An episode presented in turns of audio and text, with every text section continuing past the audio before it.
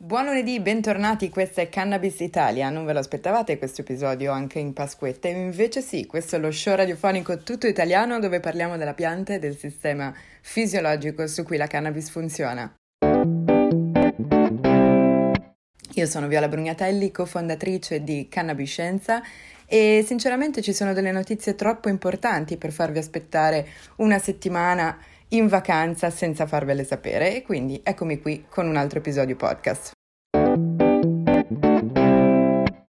Di oggi sarà un po' una rassegna stampa della settimana, una cosa che faccio un po' quotidianamente sui miei canali LinkedIn e Instagram per tenervi al passo delle notizie più importanti eh, sul settore cannabis. L'episodio di questa settimana è assolutamente incentrato sull'Europa, però non si può che partire con New York. Questo probabilmente avrà degli effetti veramente giganti, non soltanto sulla economia locale, ma poi anche su molte, molte altre cose. Per esempio, uno dei cambiamenti principali che si sta ancora attendendo in America è l'approvazione, il passaggio da parte dei legislatori del cosiddetto Safe Banking Act. E, e, quindi questo chiaramente è il, il, passo principale per arrivare alla legalizzazione federale e probabilmente considerando proprio che eh, i servizi legati al mondo finanziario sono strettamente legati poi al hub di New York, quello che è appena successo in questi giorni, cioè con la regolarizzazione, la legalizzazione per uso adulto cosiddetto to cure, cioè non soltanto medico di qualsiasi tipo, che partirà eh, tra i 12 e i 18 mesi a New York probabilmente appunto ehm, velocizzerà questo tipo di movimenti e anche vedremo una serie di cose che cambieranno a livello di mercati. Oggi secondo me il focus fondamentale in quanto questo podcast è dedicato a chi condivide con me questa bella lingua e quindi si presuppone che condivida con me la fortuna e la sfortuna di abitare nel bel paese. Qual è una delle nazioni che più ci può impattare? Sicuramente è, è, è, giusto guardare oltreoceano all'America, però signori qua di fianco a casa nostra, poi da, da, da, da Lombarda è proprio veramente di fianco a casa mia, eh, in Svizzera stanno succedendo cose davvero davvero importanti, per cui il focus della puntata di oggi in realtà è sull'Europa, sulla Svizzera e su come questo potrebbe veramente cambiare le cose in tavola per molti paesi. Dunque, che cosa sta succedendo in Svizzera? Quali sono queste belle notizie? Eh, dal settembre del 2020 avevamo già parlato del fatto che il Parlamento svizzero avesse approvato questi regolamenti che consentivano appunto l'avvio di un progetto pilota per produzione, importazione e poi distribuzione legale di cannabis per adulti diciamo registrati a questo pilota. Ebbene, il 31 marzo sono stati finalmente diffusi ulteriori dettagli appunto sui eh, regimi applicati a, a, questo studio pilota e devo dire che tali indicazioni sono talmente pratiche che ci tengo proprio a leggerle eh, durante questo episodio, un po' con la speranza che possano fornire anche un modello. Veramente per il nostro paese sarebbe bellissimo, ma un modello magari già per altri paesi europei, così da creare insomma una massa critica che potrebbe far muovere anche il nostro paese, chissà, in questa direzione. La Svizzera attualmente, insieme ai Paesi Bassi, è l'unica regione in Europa ad aver avviato dei trial schemes per l'approvvigionamento di adulti, eh, il cosiddetto uso adulto, uso ricreativo. Di questo ne avevamo parlato l'estate scorsa con il dottor Romano in diretta da Amsterdam che ci ricordava appunto questa, la questione del tentativo di risoluzione così del backdoor issue dei coffee shop nei Paesi Bassi. La Svizzera diciamo che sarà la prima regione in Europa a consentire una catena di approvvigionamento di cannabis per adulti pienamente legalizzata e quindi è possibile chiaramente che anche altri paesi poi del continente, del continente presto poi vadano a legalizzare l'uso adulto di cannabis, quantomeno a titolo sperimentale, appunto per osservare ehm, i risultati e l'impatto socio-economico. Ora vorrei leggervi alcuni dei punti principali dei nuovi regolamenti che saranno appunto conclusi al momento della pubblicazione nella Gazzetta federale. Ovviamente eh, i regolamenti partono di, ricordando che i programmi piloti sono istituiti con l'esplicito scopo di acquisire conoscenze scientifiche, quali per esempio gli effetti socio-economici della legalizzazione, I regimi pilota sono lima- eh, limitati a un comune ciascuno e possono durare fino a 5 anni, anche con la possibilità di essere poi prorogati per altri due anni. Ovviamente i promotori dei programmi pilota dovrebbero anche monitorare la salute dei partecipanti con la nomina di un medico responsabile e i singoli progetti pilota possono fornire la cannabis a un massimo di 5.000 partecipanti registrati.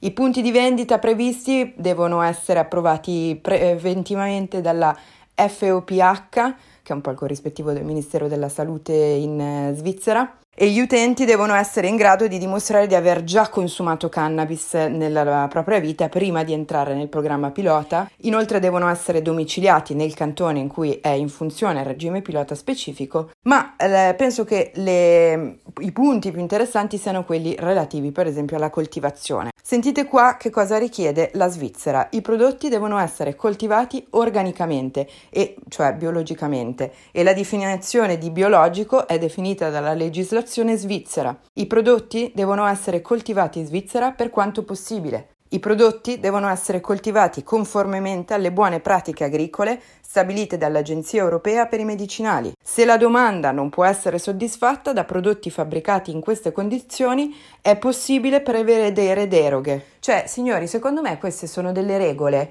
chiare, semplici, poste, diciamo, a tutelare in primis ovviamente la salute del consumatore e secondo anche la salute eh, socio-economico e della biodiversità di questo, di questo commercio, di questa nuova possibilità di commercio. Cioè stanno impostando un modello in cui viene prema- premiato il chilometro zero e viene premiata la coltivazione biologica. Quindi a mio avviso stanno partendo veramente su un ottimo piede. Però dicono anche, e questa è una cosa molto importante, cosa che purtroppo in Italia spesso invece si fanno delle leggi meravigliose che potrebbe, sembrerebbero tutelare tutti i pazienti del mondo, però poi non si mette questo, questa frasettina che invece potrebbe salvare molti, in molte situazioni perché inserire la parte che dice che se la domanda non riesce ad essere soddisfatta si possono mm, mm, prevedere delle deroghe, questo è un punto veramente fondamentale perché per esempio, come, andremo, mm, come vi racconterò la, alla fine di questo episodio, la situazione attuale che si sta vivendo in Italia purtroppo di, di, di scarsità eh, di, di cannabis medicinale è proprio anche dovuta a questa impossibilità e difficoltà proprio di avere questo tipo di flessibilità. Per quanto invece riguarda la regolamentazione sui prodotti, il contenuto di THC non deve superare poi il 20% e i prodotti non devono contenere più di 10 mg di THC per unità di consumo. Richiedono che il contenuto di cannabinoidi non si discosti dai valori indicati di oltre il 25% per il fiore grezzo o il 15% per i prodotti trasformati, vale a dire per esempio estratti che peraltro vengono appunto eh, inclusi eh, in questa normativa. Infatti si va avanti dicendo i prodotti non trasformati di fiori, gli estratti e gli isolati, nonché i prodotti eh, edibles, possono essere ammessi in progetti pilota purché seguano le adeguate regole dell'imballaggio previste. E poi non sto a leggervele perché insomma sono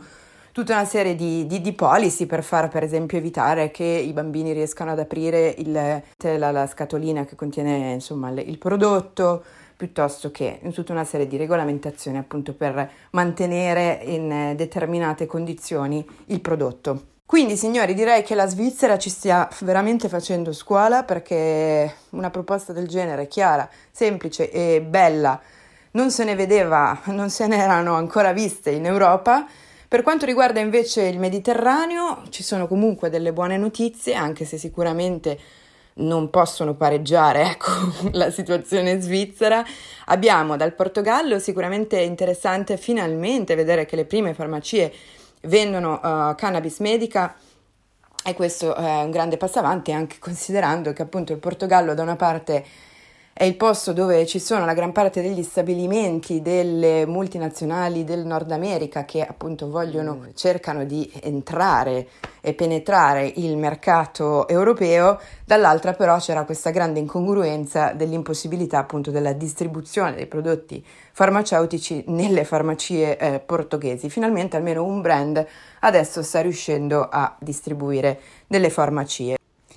Dalla Francia invece report di meno di una settimana dall'inizio della distribuzione del primo batch di cannabis medicinale per anche qua un trial pilota diciamo che andrà avanti in 127 centri ospedali in Francia per due anni, aperto a 3.000 pazienti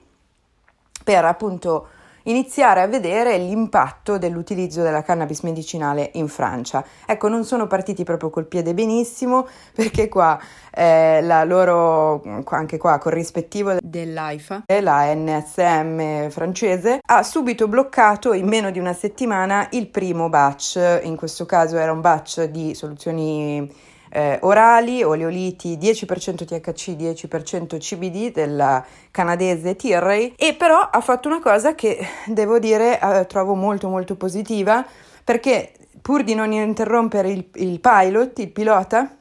subito si è proposto di passare la richiesta al secondo miglior fornitore in gara, che in questo caso invece erano gli australiani di Little Green Pharma. E questa cosa, peraltro, purtroppo in Italia non succede mai, quindi dovremmo veramente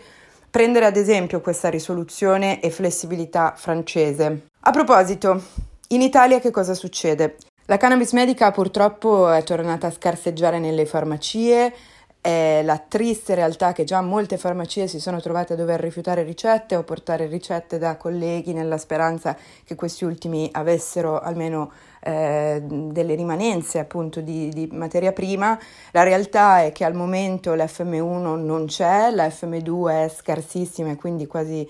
in, fondamentalmente impossibile, uguale il Bediol, eh, Bedrolite, Bedica e Bedrobinol, si ha molta molta difficoltà a trovarle. Eh, con l'aggiunta che appunto fondamentalmente dall'ultimo bando delle tre varietà che dovevano arrivare, due non sono, non sono passate, eh, delle soluzioni e delle risoluzioni in stile Francia non sono mai avvenute e quindi questo si traduce in violazione eh, dei diritti costituzionali dei pazienti che usano prodotti la cui continuità terapeutica appunto non viene garantita. Questa è una cosa molto triste che sta avvenendo ormai da troppo tempo in Italia e sulla quale non, non possiamo stancarci di rivolgere sempre la nostra attenzione perché questo è un punto che veramente va risolto al più presto. La notizia bella è che proprio con la speranza di andare a scalfire, a risolvere tanti di questi problemi grazie agli strumenti di consapevolezza e di conoscenza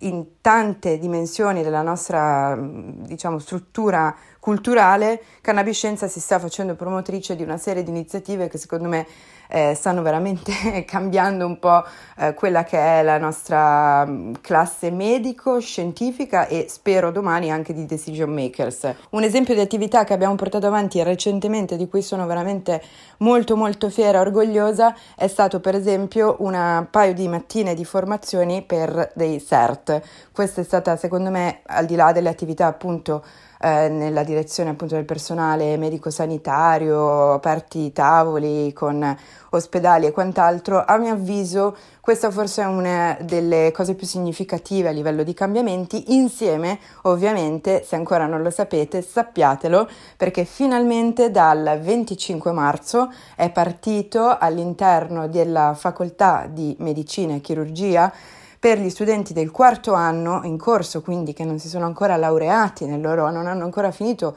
il loro percorso di studio di medicina, finalmente siamo riusciti a far partire un corso che si chiama Cannabis Medica. Sono veramente contenta e veramente, sono molto onorata di far parte di questo primo nucleo appunto di formatori all'interno di questo corso, il piacere e l'onore di condividere queste conoscenze con questi primi 53 studenti, ma perché questo è un cambiamento fondamentale, se per, per quanto ancora sia un corso chiaramente opzionale all'interno loro, dei loro percorsi di formazione per diventare dei medici, va da sé che quante più università pian pianino riusciranno ad adottare questo modello che speriamo ecco, eh, riesca a ispirare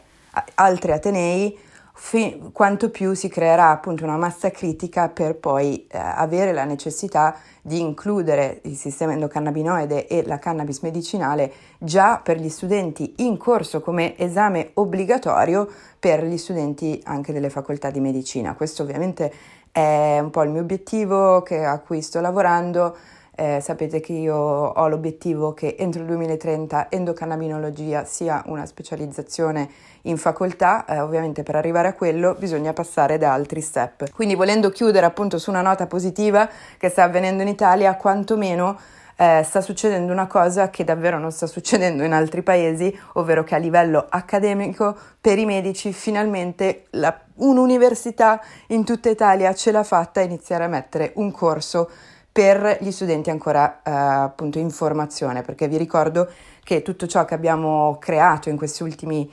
quattro anni eh, tra l'Università di Padova e poi con Cannabiscienza per la formazione per eh, i colleghi è sempre stata di carattere di specializzazione, di post lauream, quindi questo è un cambiamento veramente epocale. Io vi ringrazio per il supporto, per supportare Cannabis Italia e vi invito a settimana prossima con un altro episodio.